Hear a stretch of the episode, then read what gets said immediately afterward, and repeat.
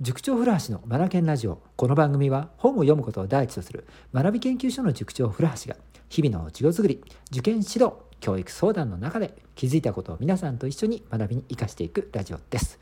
さて今回はですねあの音声の配信スタンドとして有名な Voicy さん Voicy さんでパーソナリティを務めていらっしゃる中村淳彦さん彼がですねうんと裏ママカフェというちょっと興味のあるねなんかちょっと怪しげなタイトルで、えー、もう4回放送、配信をされてるんですよね。この内容がですね、なかなか考えさせられてですね、そして心をざわつかさせられたんですよね、私は。私も意見があります。ということで、自分の番組を通じて意見を述べさせていただきたいと思います。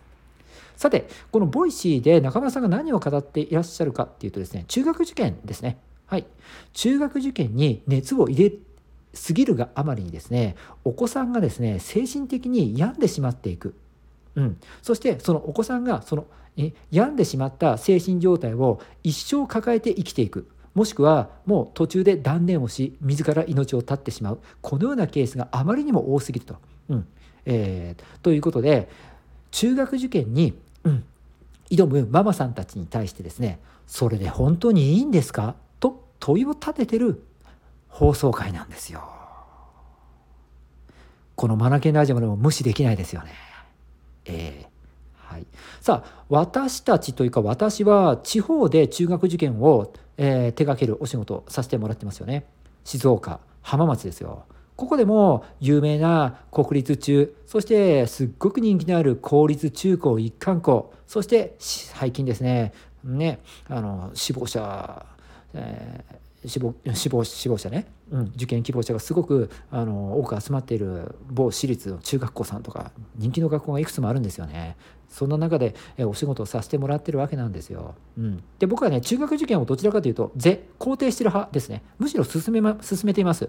うん、えなぜかっていうと明確な理由があるんですよ。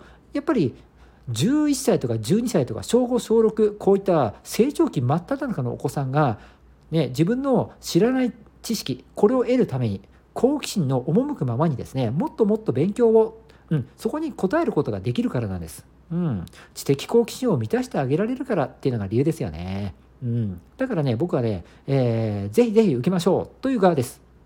がしかしがつきます。いいですか？はい。えーと、中学受験は誰でもできるものではないという僕は考えを持っています。でこの誰でもってのはどういうことかっていうと健全な親子関係があるか否かですねこれが境目だと思ってます。うんえーと、健全はまあイメージできると思います。親子が仲良くってねっていうことですよね。うん。はい。えーと、最近で言うと心理的安全性っていうものですよね。これがきちんとあの構築されている家庭の親子ならば、ぜひ中学受験を受けてみませんか？って僕は声をかけたいですよね。うん。ちなみに心理的安全性っていうのはお子さんがですよあの思ったこと考えたことを親の前で堂々と言える伝えられるっていうことですね。で親御さんの方はきちんとお子さんの意見とか考えを受け入れてあげられるそういった心の器の広さを持っている、うん、この関係これが心理的安全性ですよね。うん、これがあることが大前提です。うん、ですね。じゃあこれがないって何なんだ？そう不健康不健全な親子関係ですねはい。まあ一方通行ですよ。トップダウンとでも言えばいいでしょうか？はい。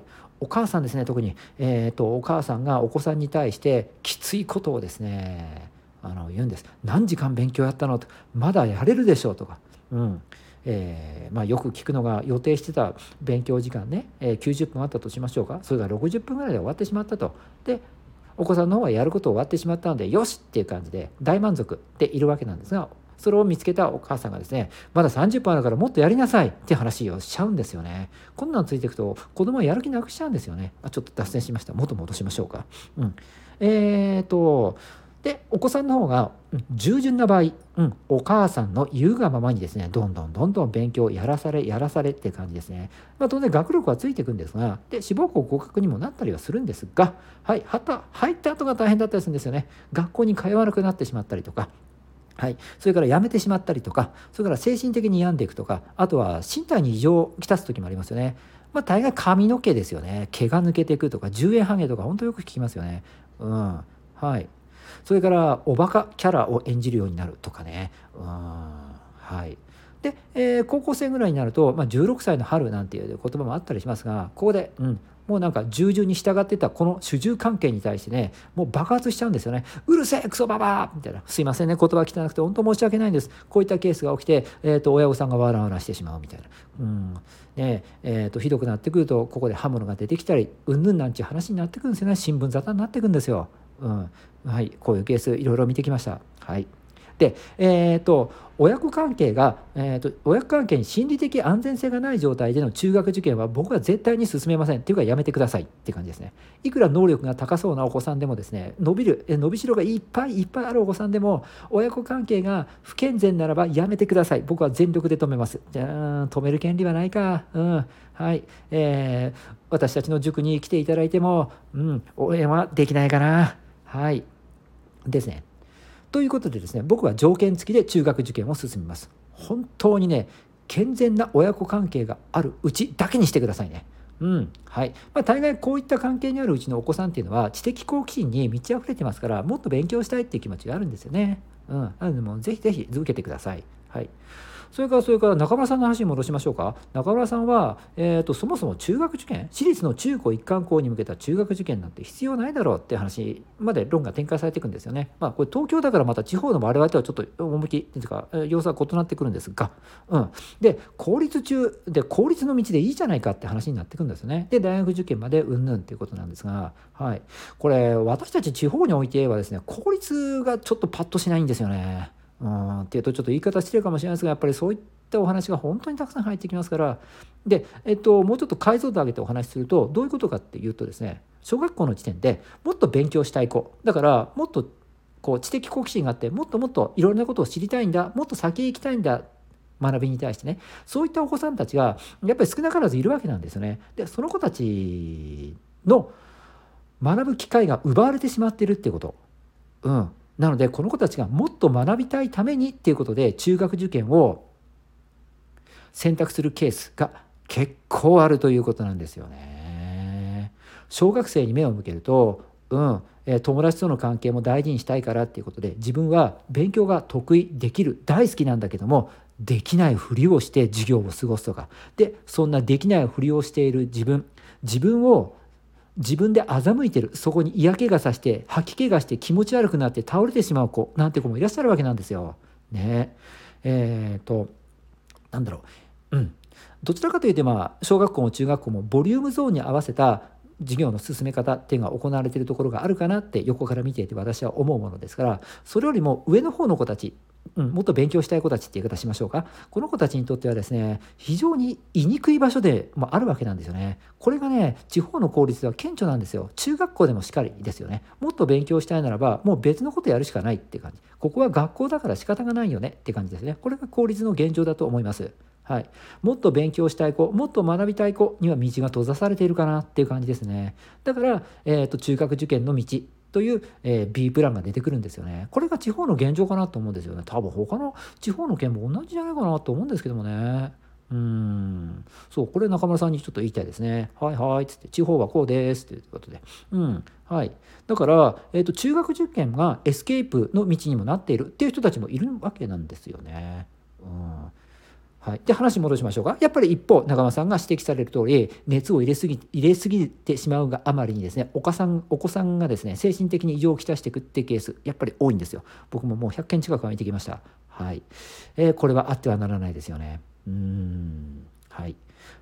だからやっぱりこの健全な親子関係これ本当重要ですよ。お子さんの将来のことを考えていったら、えー、っとですね、ブランド号に入れるっていうことじゃないんですよ。もっと先を見たいですよね。20年先、30年先、豊かな人生を送っていくために、えー、お子さんに今何をしてあげられるだろうか。うん、この時しかできない時ってあるじゃないですか。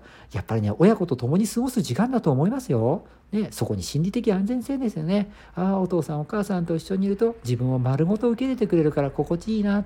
こういう時間をどれだけ作ってあげられるかじゃないですか。で、そんな中で僕もっと勉強したい。私もっと学びたいってなってきたら、そうか、中学受験っていうルートもあるぞって提案をそこでやっとできるんじゃないかなと思うんですよね。これでいいと思うんですよ。小学1年生のうちからどこどこ中学に進学する、うん、どこどこ高校に行く、そんなこと言わなくていいと思います。